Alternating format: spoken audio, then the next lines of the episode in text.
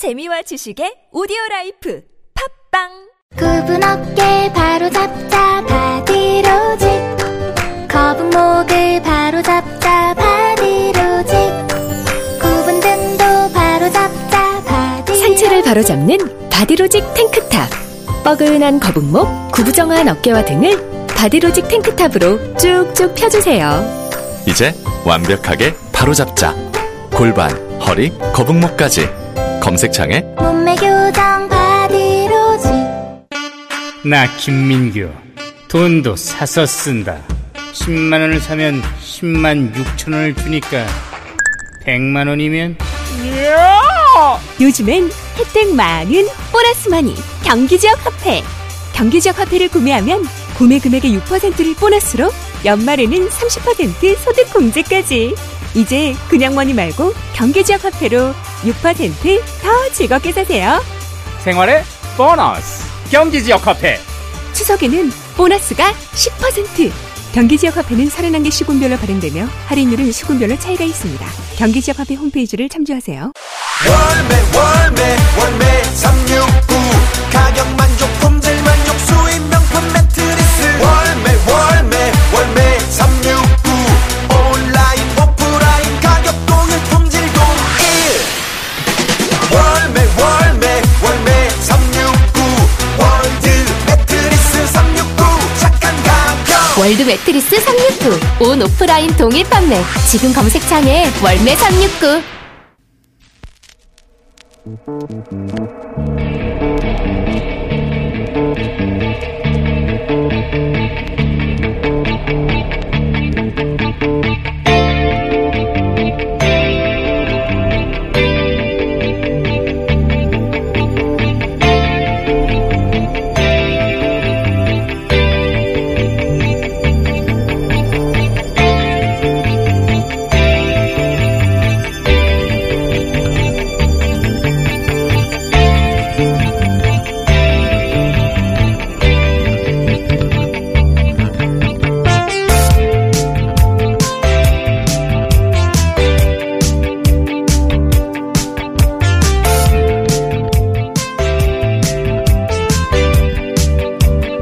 안녕하세요. 김호준입니다. 조국 정국 2라운드의 보도 행태는 달라졌는가. 조국 장관 오촌 조카와 소위 조국 펀드 거의 전액이 투자된 웰스CNT 대표와의 통화 녹취록 보도를 예로 들어보죠. 대부분 언론이 해당 녹취록에서 조국 장관이 언급되는 대목만을 보도했습니다. 그런데 실제 녹취록 취지는 두 사람이 관여된 횡령 금액 처리를 어떻게 할지를 놓고 의논하는 거죠. 그 과정에서 오촌 조카는 두 가지를 걱정합니다. 그 횡령 금액을 가져갔다는 익성의 대표에 대한 우려. 그리고 2차 전지 등에 투자한 것이 이해 충돌 문제로 낙인 찍혀 언론들이 좋아하는 그림이 만들어지고 그로 인해 조국 장관이 낙마하게 될지 모른다는 우려. 이 대목은 당연히 보도 가치가 있습니다. 오촌 조카와 소위 조국 펀드 거의 전액이 투자된 업체 대표와의 통화 내용이니까요. 그런데 그것이 조국 민정수석 시절 실제 이해충돌에 해당될 행위를 해서 걱정한다는 것인지, 아니면 그렇지 않아도 언론이 모든 걸 의욕으로 모는 상황에서 그런 그림이 그려질까봐 걱정을 하는 것인지 녹취록만으로는 분명하지 않습니다. 그런데 이 대목을 보도한다면 반드시 함께 보도했어야 할 내용이 생략된 채 나간 뉴스가 너무 많죠. 해당 녹취록에서 웰스CNT 대표가 내가 알지도 못하는 조국 선생 때문에 왜 이 낭패를 당하느냐.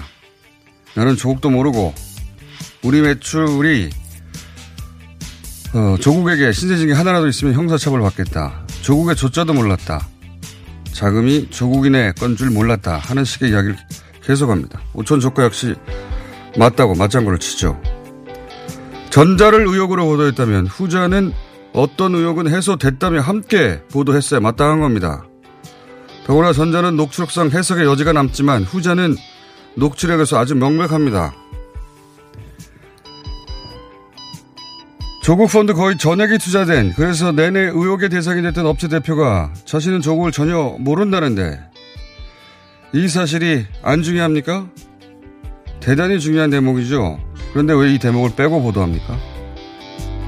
당신들이 뭔데? 김원준 생각이었습니다.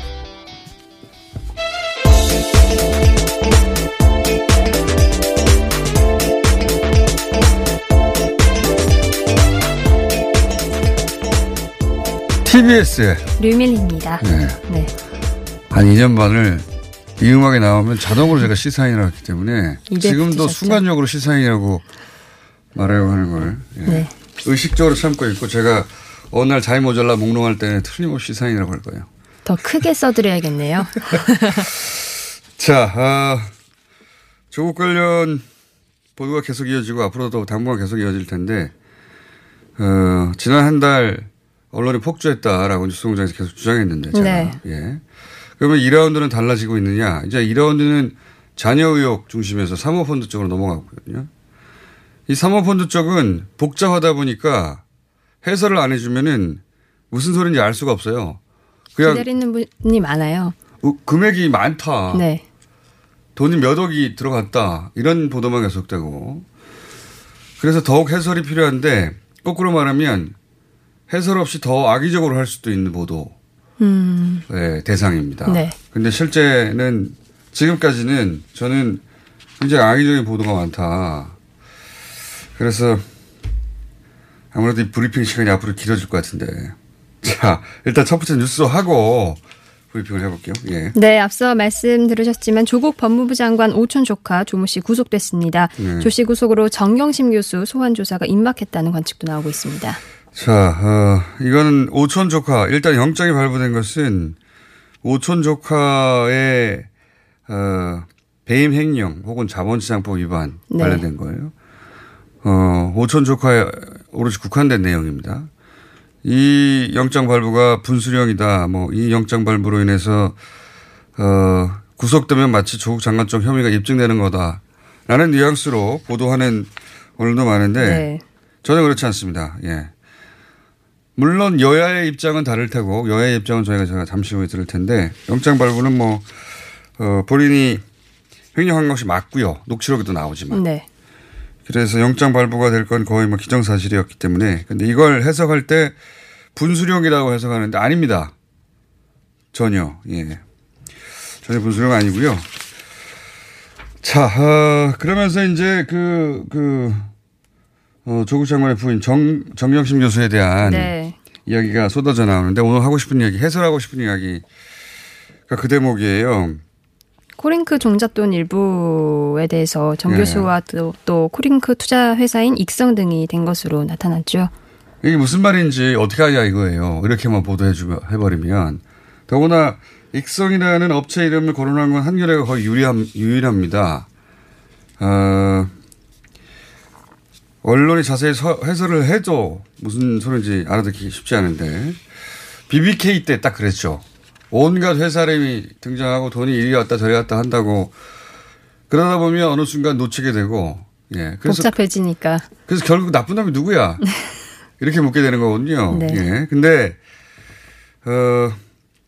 저는 어제 보도가 정말 악의적이었다고 보는데, 이게 지금, 정경심 교수가 빌려준 돈 5억.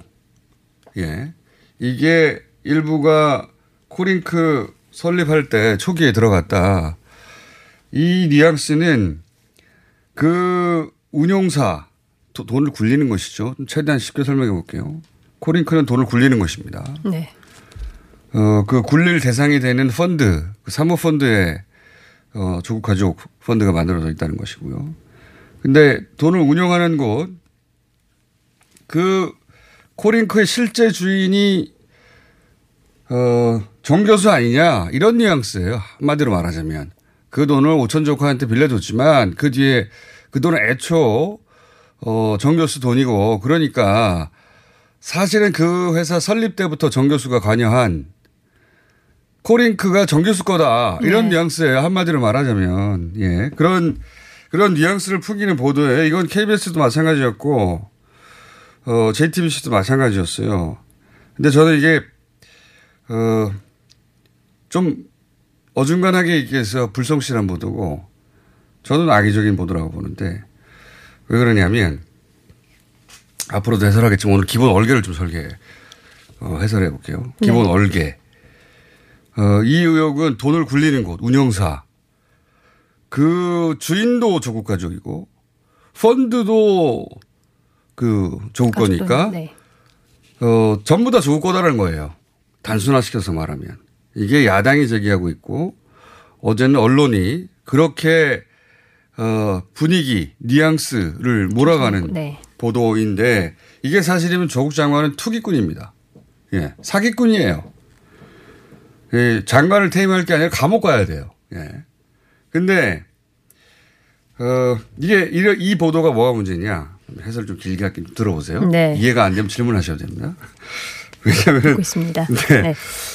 류 기자가 못 알아들으면, 제가 설명 잘못한 거니까. 예. 정 교수 돈을 오촌 조카가 빌려서 코링크 설립 초기에 일부 자금을 댔다. 근데 이게 정 교수가 코링크를 설립한 것처럼 느껴지도록 보도가 된다고 제가 말씀드렸잖아요.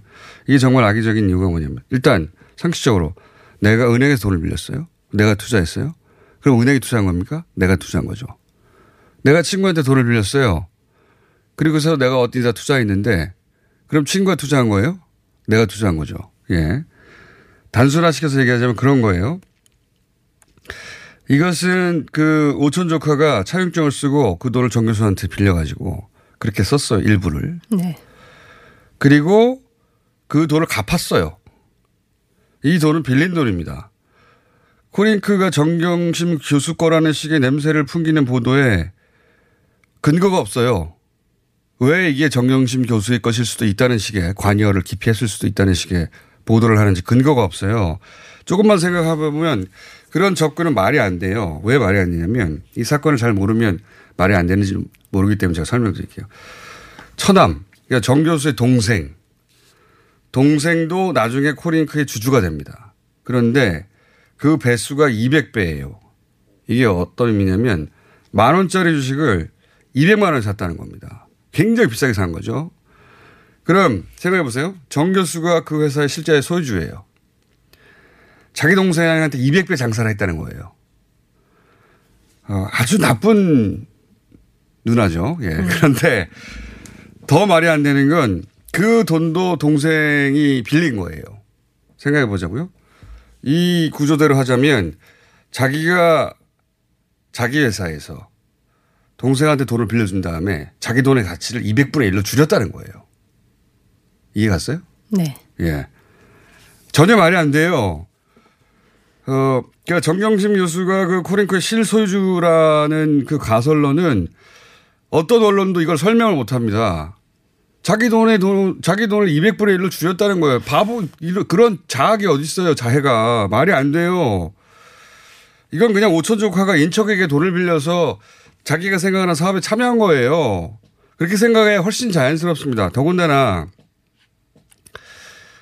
이 전체 그림을 보잖아요. 전체 그림을 보자면 지금 언론은 전부 다 조국 장관한테 과몰입돼서 조국 장관 가족이 어디 등장하냐 이렇게만 보고 있는데 그냥 조국을 잊고 이 전체를 보시면 드라이하게 전체 그림이 보여요. 이게 그림이 2015년에 그려진 겁니다. 박근혜 정부 시절에. 코링크는 그 다음에 출범을 하고요. 네. 초에. 그때의 목표는 사업계획서 같은 걸 보면 자동차 미래산업에 배팅하는 겁니다. 미래산업에. 그 관점에서 보잖아요. 주목할 것은 조국 장관이 아니에요. 익성이라는 회사입니다. 익성이라는 회사가 무슨 불법을 저질렀다 그런 말이 아니에요. 그건 제가 수사를 안 해봤으니까 모르죠. 다만 이 투자 전체 구도에서 가장 중요한 것이 어디냐를 봐야 되잖아요.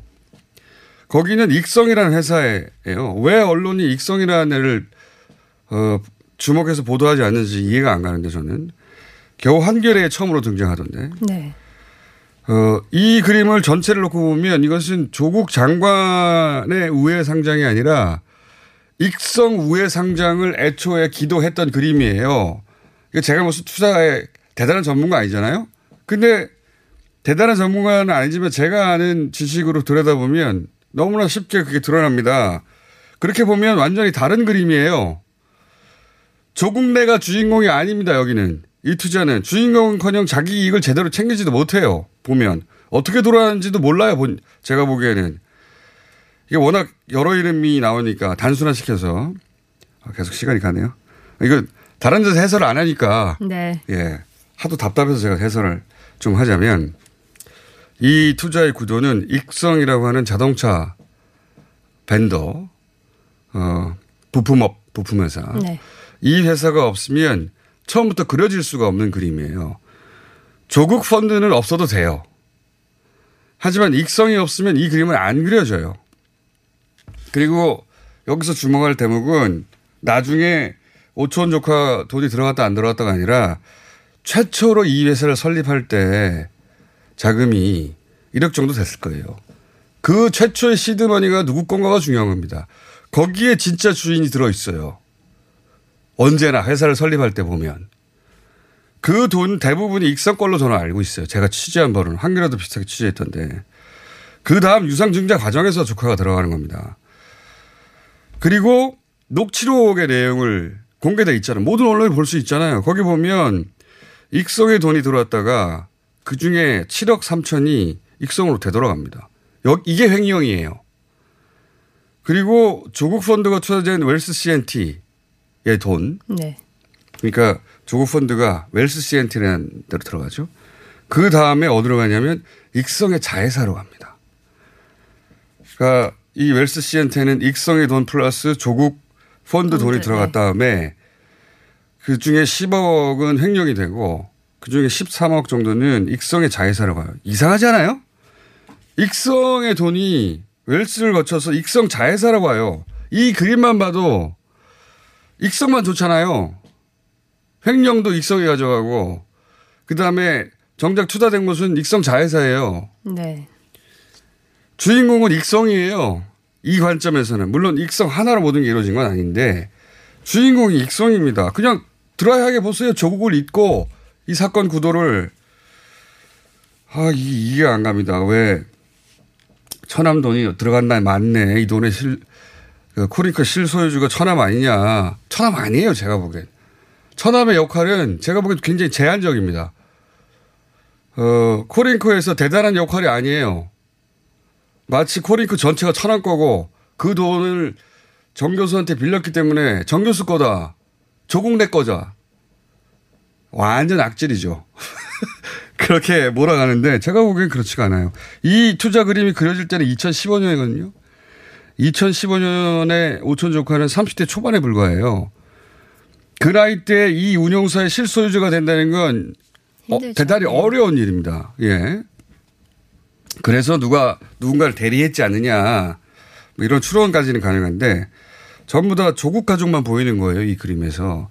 전체 그림을 그냥 한발 떨어져서 드라이하게 봐라.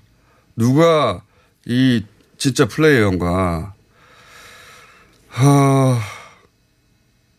저는 이해가 안 가는데 현재까지도. 예, 이거를 전부 다 정경심 교수 쪽으로 몰아가는 게 이게 악의가 있거나 과몰입해서 아무것도 안 보이는 거나. 네. 둘 중에 하나가 아닌가 싶은데. 할 말은 많은데 일단 여기까지만 하죠. 네. 기본 그림이 그렇다는 겁니다. 그냥 다른 사건이라고 생각하고 각각을 특별한 배수 없이 그냥 드라이하게 보세요. 그냥 드라이하게 보면 진짜 중요한 플레이어가 누구고 누구 이익이 실현되고 있는지. 거꾸로 조국이네는 사기꾼에게 당했다. 여기까지는 모르겠어요. 사기를 당했다. 여기까지는 저는 모르겠는데 아직은 자세히. 재무조표나 이런 것도 본 적이 없어서. 그런데 적어도 배임을 당했다까지는 말할 수 있어요. 예. 왜 있는 그대로 안 보이는지 모르겠습니다.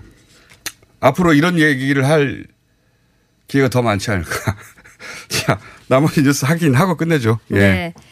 조 장관 딸 어제 검찰에 비공개로 소환돼서 조사를 받은 것으로 동아일보가 오늘 보도했습니다. 또 이어서 바로 넘어갈까요? 딸을 불렀군요. 예. 어제 조용히 비공개로. 네. 비공개로 소환했습니다. 자, 그러니까 온 가족이 흔히 하는 말로 털리고 있는 거죠. 네. 조국 장관의 어머님 집도 압수수색을 당했다고 하는데. 뭐. 이런 경우는 진짜 드물거든요. 드문 게 아니라 처음 들어봅니다. 자, 다음은요. 네, 이현주 박인숙 의원에 이어서 황교안 대표가 어제 청와대 앞에서 삭발했습니다. 뭐 헌정유린, 뭐 사법유린이라는 말도 했었는데요. 제1야당 대표로 처음 한 삭발인데 국민들의 공감대를 얼마나 살 수 있을지에 대한 의문도 제기되고 있습니다. 이건 이제 결기를 보여주는 건 야당 지도자가 삭발한 건 단식 같은 건 했는데 맞아요. 네. 삭발한 건 처음이고 비장한 각오, 결기 이게 이제 조국 정국에서 여기서 승부를 보겠다는 거죠. 네. 네. 여기서 승부를 볼 수 있다고 판단한 것 같고 그 비장함을 표현할 방법이 사실 남아있는 게 별로 없잖아요. 예. 그러니까. 전략적이었던 걸로 보이죠. 당연히 모든 정치에게는 예. 전략적입니다. 근데 효과적이냐 아니냐의 문제가 있는데. 네. 이참에 이제, 이거 제 말이 아닙니다. 자유한국당 관계자 발언이 보도된 거예요. 이참에 가발이라는 의혹도 벗고. 예. 가발이 아니라 심은 거를 보여주겠다는 제가 한 말이 아니에요. 왜 이런 말을 관계자가 하는지 모르겠는데, 예. 이대로 총선 거쳐 대권까지 반드시 가겠다는 어떤 정치적 각오, 결기. 대권이 3년 좀 못 남았습니까? 근데 이제 그 3년이라는 세 시간과 삭발을 떠올리다 보니까, 제가 이 사건의 기억이 오래 남으라고, 예. 노래 하나를 준비했습니다. 어색해진 짧은 머리를 보여주기 싫었어 소름 드는 사람들 속에 그댈 남겨두기 싫어 3년이라는 시간 동안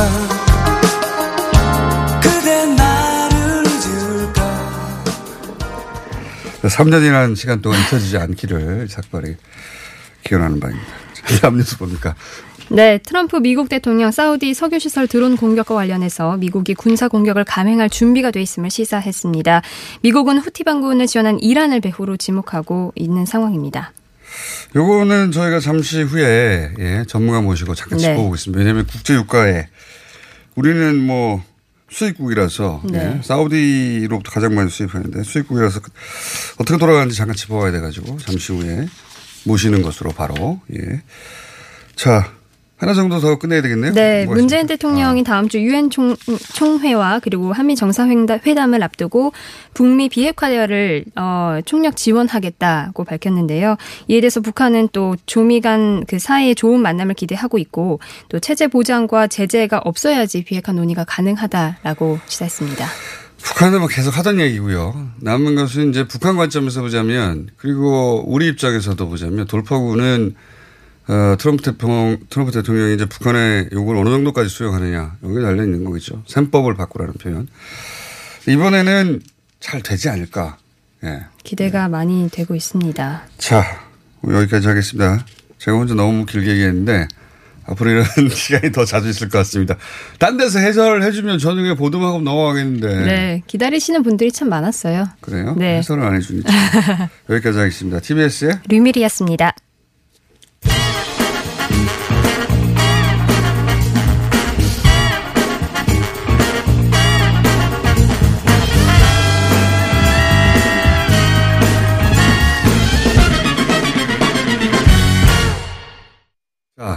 잠깐 짚어보겠습니다.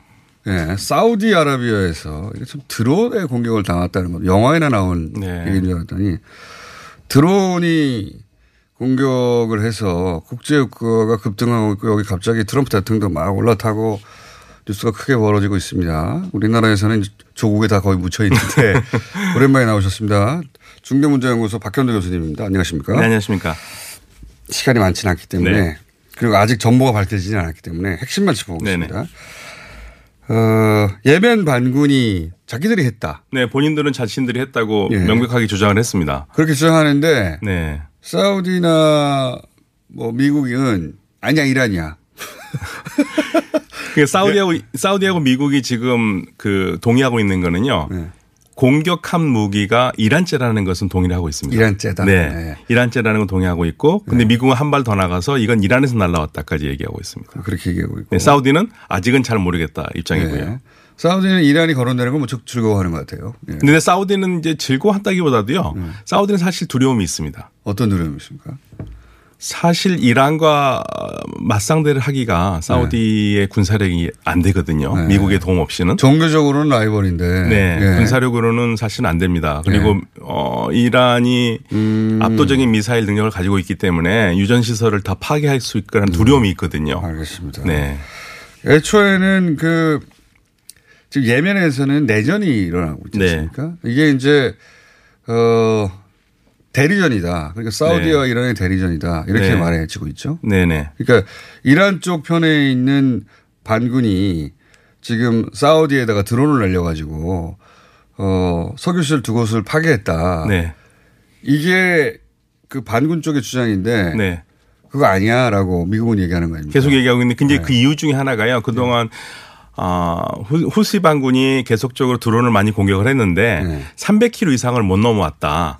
그런데 어떻게 이게 그 예멘에서 쏘면 한 1200km를 날아와야 되는데 그걸 날아올 수 있고 이렇게 정확하게 맞출 수 있겠느냐. 이건 도저히 후시로서는 안 된다고 지금 주장을 하고 있거든요. 기술적으로 안 된다. 네. 그런데 우리가 간과하지 말아야 될 게 1월 달에 유엔의 전문가가 후시 반군의 그 드론을 봤어요. 그런데 그 장거리가 나갈 수 있다. 그래서 후시 반군이 지금 쓸 수 있는 드론이 1200에서 1500km까지 날아갈 수 있는 게 있고 그리고 예멘 후시 반군이 있는 데에서 지금 그 정유소까지 길이가 최단 거리가 770km밖에 안 된다 이겁니다. 그러니까 충분히 지금 그 후시 반군이 가지고 있는 기술을 너무 얕잡아 봐서 이게 후시가 안 했을 것이라고 하는데 그렇게 볼 가능성은 없다는 거죠.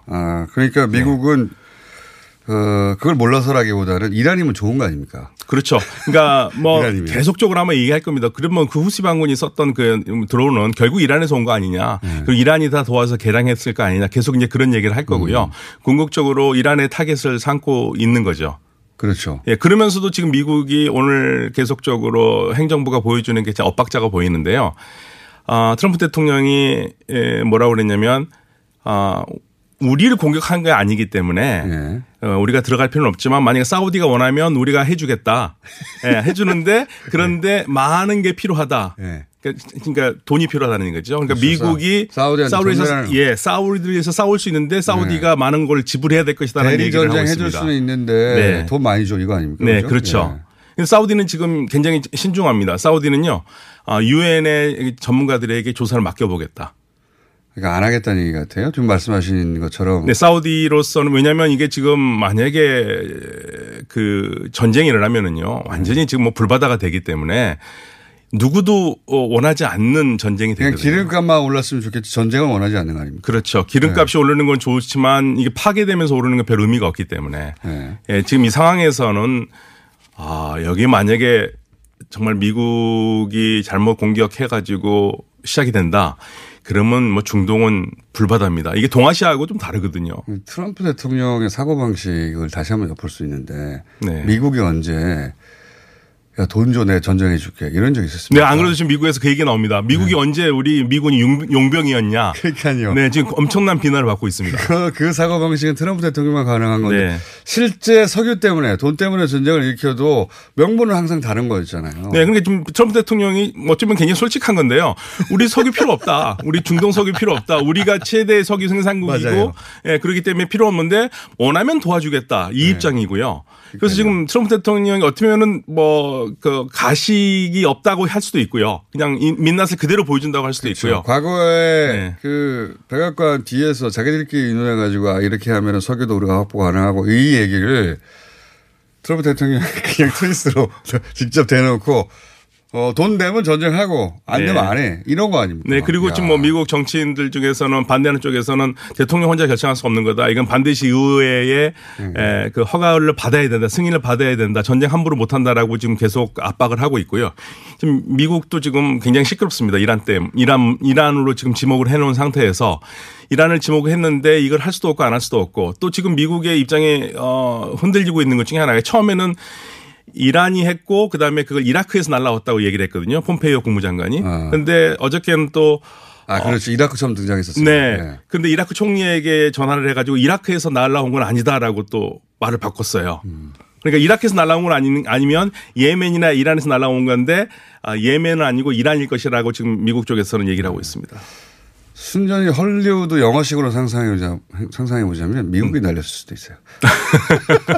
그리고 좀 최대 이익을 보고 있는 건 미국이에요. 그리고 좀 후시방군은 10개를 날렸다고 그러는데 미국 측에서 나오는 얘기는 드론은 한 20개 될 거고 그다음에 미사일이 한 12개 이상이 될 거다. 그러니까 지금 드론만 온 게 아니라 드론도 숫자가 20개 정도는 돼야지 지금 알겠습니다. 파격이 된다.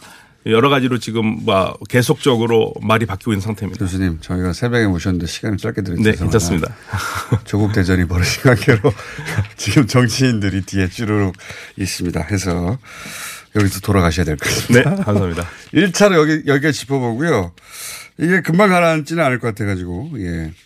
몇 번 더 출연 내진 전화 통화를 해야 될 것 같습니다. 네. 예. 오늘 말씀 감사합니다. 네, 감사합니다. 예. 중동문제연구소 박현도 교수님이었습니다.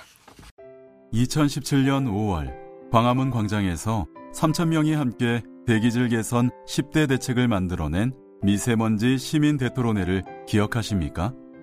서울시는 미세먼지가 심한 기간 동안 집중 관리하는 미세먼지 시즌제 시행을 위해 2019년 9월 21일 토요일 서울광장에서 다시 한번 시민 여러분의 생생한 목소리를 듣고자 합니다. 미세먼지 시즌제 대토론회에 시민 여러분을 초대합니다. 이 캠페인은 서울특별시와 함께합니다.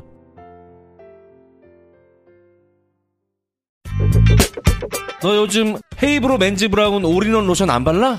그 각질 봐. 요즘 얼굴이 좀 거칠긴 한데 이게 각질 때문이었어? 당연하지. 일단 헤이브로 맨즈 브라운 올인원 로션부터 발라. 비피다가 각질을 없애니까 피부결 좋아지지. 얼굴도 환해지지. 네 얼굴도 완전 괜찮아질 수 있어.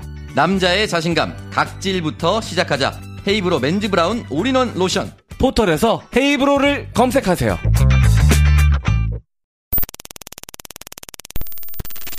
아무 소리도 없어 당황하셨지요? 아무리 힘줘도 소식이 없으면 사고입니다. 내 몸의 하이패스 장사랑닷컴. 아무 음식이나 드시고 토끼가 되셨나요? 인간답게 먹고 토끼처럼 싸면 사고입니다.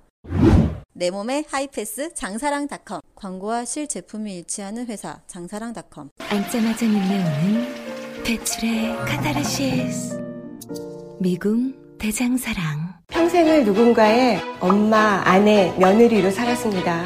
남미여행을 다녀온 후 재산이 180도 달라졌어요. 제가 얼마나 젊고 더 할 수 있는 게 많은지 알게 되었죠. 남은 인생이 더 기대됩니다.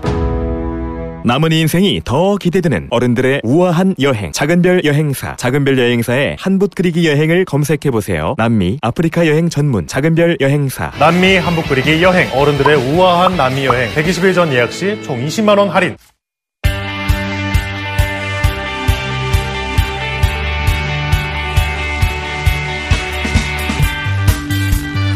조국 장관의 오촌 조카 구속영장 발부가 됐습니다. 네.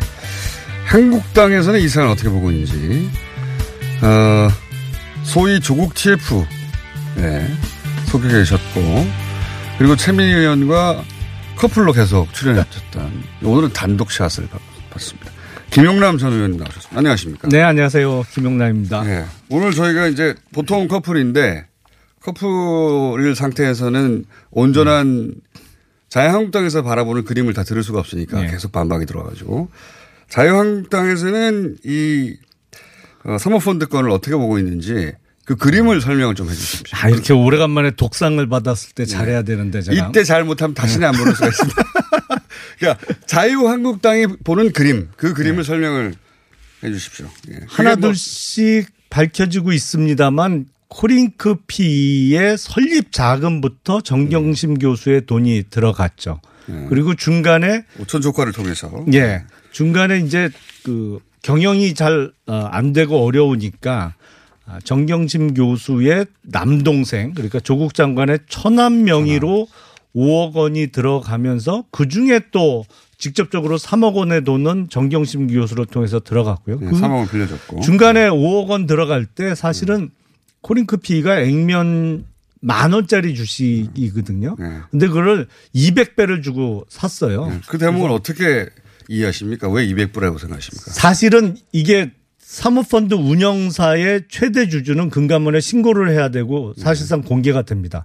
그러니까 조국 장관의 처남이 가장 주식을 많이 들고 있는 최대 주주라는 것을 밝히지 않기 위해서 사실은 이면 계약을 통해서 이면 계약이 있을 것이다. 사실은 뭐 주식을 거의 다 들고 있으면서 공식적으로는 1% 미만의 주식만 갖고 있는 것처럼 상황을 연출하기 위해서 그랬던 것으로 보여요. 왜냐하면 그때 당시에 자본 잠식 상태였는데 누가 그걸 200배를 주고 사요. 그러니까 그런 주식을. 그러니까 정경심 교수가 실소유주다. 그렇죠. 코링크의 실소유주인데 그 실소유주를 숨기기 위해서 200배 배수로 들어가고 네. 실제 그 이면 계약이 따로 있을 것이다. 처음부터 사실은. 이거 상상력이 대단하시네요. 상상력이 아니고요. 그 처음부터 코링크 설립자금 2억 5천만 원도 사실은 그게 정경심 교수 돈이 오촌 조카인 조범동의 부인 명의로 흘러 들어갔잖아요. 그것도 사실은 부인 명의로 주식은 안 샀어요. 김모 씨, 전 대표이사인 김모 씨의 명의로 돼 있었는데. 돈은 뭐 그러니까 오촌 조카의 부인이 빌리고, 예. 저도 돈 흐름을 대충 이제 거의 다 파악했는데 빌리고 그중에 2억 5천을 지금 말씀하신 대로 코링크에 일부 들어간 거 아니겠습니까? 뭐 그렇죠? 그거를 이제 소위 주식 파킹한다고 하죠. 남의 이름으로 이렇게 주식. 그러니까 차명으로 들어갔고 네. 그 실소유주는 애초에 돈을 빌려준 정경심 교수다 역시. 돈이 모든 것을 말해주는 겁니다. 네. 돈의 흐름이. 정경심 교수가 오촌 조카에게 그냥 빌려줬다고는 생각 안 하십니까? 그러니까 정경심 교수는 그 돈이 어떻게 쓰일지 모르고 빌려줬다. 이건 그렇게 생각 안 하십니까? 그게 2015년인데. 남편의 오촌 조카. 사실은 요새 그냥 자기 오촌도 먼데 남편의 오촌 조카는 사실은 멀죠. 그리고 조범동 씨가 무슨 재산이 있거나 이렇게 신용도가 높은 사람이 전혀 아닙니다. 그때 왜 그걸 무담보로 해서 5억씩 빌려준다? 아니 공장장 같으면 그렇게 빌려주겠어요? 그 부인의 오촌 조카라는 사람이 보는데 직업이 뭔지도 모르겠고 돈벌이가 뭐 되는 사람인지도 모르겠는데 한 5억만 빌려주세요. 그러면 선뜻 빌려주시겠어요? 당시에 왜 투자율 대회라든가 책도 쓰고 주식 분야에서는 나름 뭐 업계 1등이라고 할 수는 없으나 이 친구가 이쪽에서는 잘 알구나. 라고 생각할 만한 커리어는 있었잖아요. 원래 주식 운용이나 이런 거를 잘하는 분들은 책을 안 쓰죠. 왜냐하면 책 쓸 시간이 없어요. 그 시간에 돈 벌지 왜 책을 쓰고 앉았어요. 본인이 좀 주식 운영을 잘하면. 책을 썼기 때문에 실력이 없다는 건 어쨌든. 아니 그리고 네. 지금 그거는 좀 확인해 봐야 되겠습니다만 사실은 신용도에 좀 문제가 있었다는 얘기가 있습니다. 뭐 그랬을 수는 있습니다. 네. 예. 30대 초반이었으니까 그때만 하더라도. 예. 이게 보니까 2015년에 일어난 일이더라고요. 네. 예. 2015년에. 그때는 박근혜 정권 시절이고 장관이 될지 몰랐겠죠. 당연히 장관이나 수석이. 여하간 그때도 2차 전지나 이런 건 미래 산업이었으니까요. 근데 사업 계획서 같은 거 보셨죠? 예. 예. 거기 보면은 제가 궁금한 건 이겁니다. 한번 여쭤보고 싶은 것은.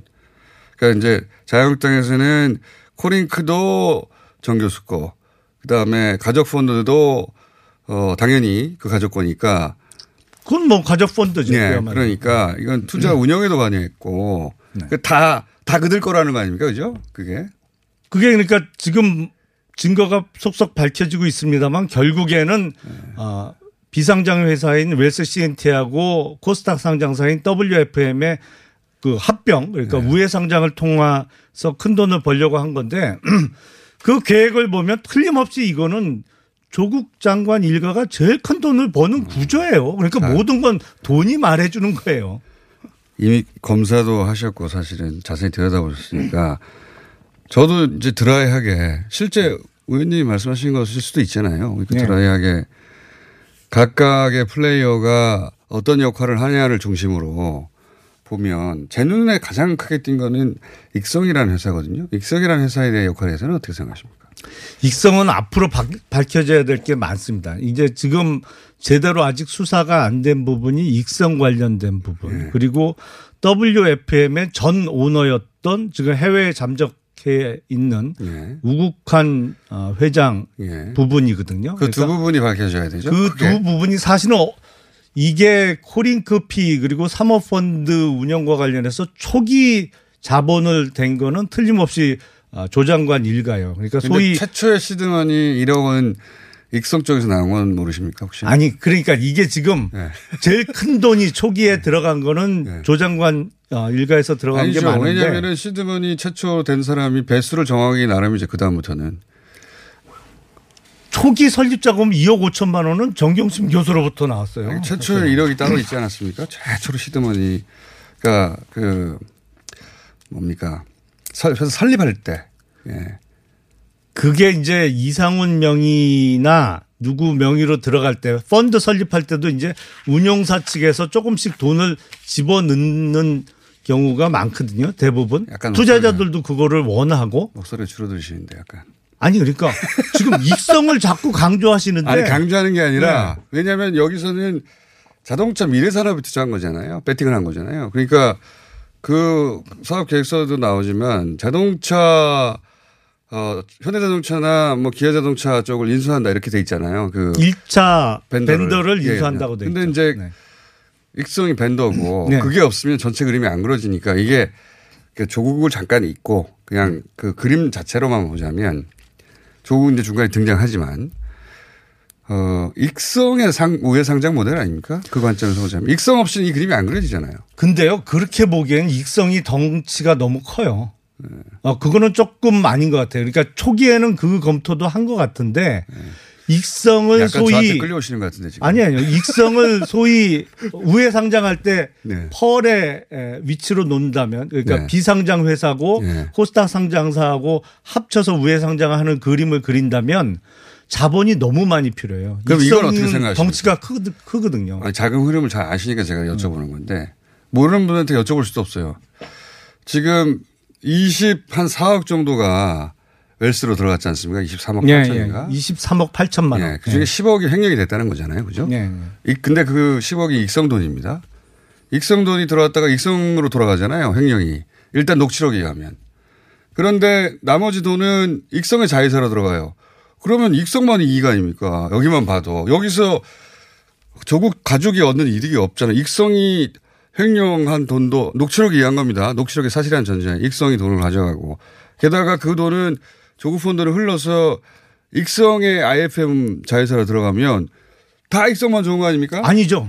그거는 조금 잘못 생각하신 거죠. 왜냐하면 네. 조 장관 일가가 직계 가족 돈이 들어간 게 10억 5천만 원이죠. 예. 천암 돈은 뭐 좀 별돈으로 하고 예. 10억 5천만 원이 들어가서 웰스 CNT라는 정말 예. 당시 자본 잠식 상태였던 조그만 비상장 회사의 예. 주식을 취득을 해요. 예예. 거기서 끝나면 되게 비싸게 주고 산 거죠. 예. 근데 그 돈이 빠져나와서 익성 쪽을 통해서 IFM 쪽으로 흘러들어가면 예. 사실은 조 장관 일가는 거의 돈을 한 푼도 안 들이고 한 2, 3천만 원 들어간 것 같아요. 웰스 CNT를 인수하는 데는 불과 몇 천만 원 안 들어간 거예요. 그냥 들어갔다 빠지고 이게 다시 다른 곳에 들어갔기 때문에 양쪽 다 투자가 된 거예요. 거의 가장 큰 이익을 보는 건 조 장관 일가죠. 그거 계산을 잘 하셔야 됩니다. 아니죠. 왜냐하면 이렇게 얘기하면 한도 끝도 없는데. 자, 전체 그림만 이해할게요. 일단 자유한국당이 바라보는. 저는 좀 다르게 보여지는데 이거는 조 장관 편에 서서가 아니라 다르게 볼 수 있어요. 실제로. 그건 인정하시죠. 다르게 볼 수도 있다. 글쎄요. 근데 거듭 말씀드리지만 모든 것은 돈이 말해주는 거예요. 그러니까 네. 초기에 시작할 때부터 돈의 자금 원천이 어디였냐. 그리고 이 그림이 결국엔 누가 가장 돈을 많이 버는 구조냐. 네. 이게 실제 몸통이 누군지를 가르쳐 주는 그렇죠. 거거든요. 그렇죠. 그건 맞습니다. 저도 그렇게 생각합니다. 결국은 누가 돈을 벌고 누가 집에 있는가. 네, 네. 중요한 역할인가. 누가 없어서는 안 되냐. 네. 누가 이용당했냐 뭐 그런 게 중요하잖아요. 예, 저도 그렇게 생각합니다. 그런 의미에서 어제 구속된 조범동 씨는 사실은 심부름꾼 비슷하죠. 저도 그렇게 봅니다. 예. 거기는 동의가 되네요. 예. 중요한 인물처럼 계속 뭐 실소유주 얘기 나오는데 근데 이제 그 심부름을 정경심 교수의 심부름꾼으로 보시는 거죠. 그렇죠. 의원님은. 예, 예. 자유한국당은 이건 다 그 뒤에는 정경심 교수가 다 마스터마인드다. 이런 거죠. 딱. 그 뒤는 사실은 조국 장관이 있는 거죠. 자꾸 왜 알겠습니다. 조국 장관까지. 5천 당숙모를 해요. 그러니까 5천 당숙을 건너뛰고. 투기꾼인 거죠. 이 그림에서는 완전한. 주식 작전 세력하고 결탁한 쩐주죠. 사실은. 전주. 예. 자, 자유한국당의 그림은 이러하고 수사를 통해 밝혀지겠지만 왜냐하면 자유한국당은 정확하게 어떻게 보고 있는지도 아직 전달된 바가 없어가지고 그걸 설명해 줄 분이 거의 없어서. 네. 그러니까 의원님 외에 저희가 여러 의원들한테 연락했는데 잘 모르시더라고요. 결국 의원님밖에 남지 않아서 다시 의원님을 모셨습니다. 네, 최민희 의원이 섭섭할 수도 있어요. 왜 나랑 같이 안 부르냐고. 하지만 자유한국당의 관점을 정확하게 이해하는 거 전달하는 게 필요한데 이때까지 그런 적이 별로 없었지 않습니까? 그래서 모셨습니다. 뉴스 공장에서 처음 말씀드린 것 같습니다. 그러니까요. 이 관점입니다. 조국 장관은 쩐주. 아, 그렇죠. 네.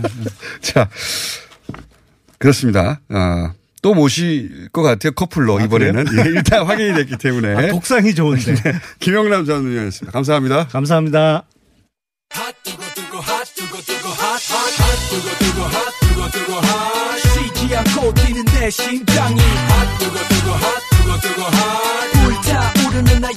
아, 이거 2주 연속으로 하태경 의원님이 전화로 한 주 건너뛰고 옵니까?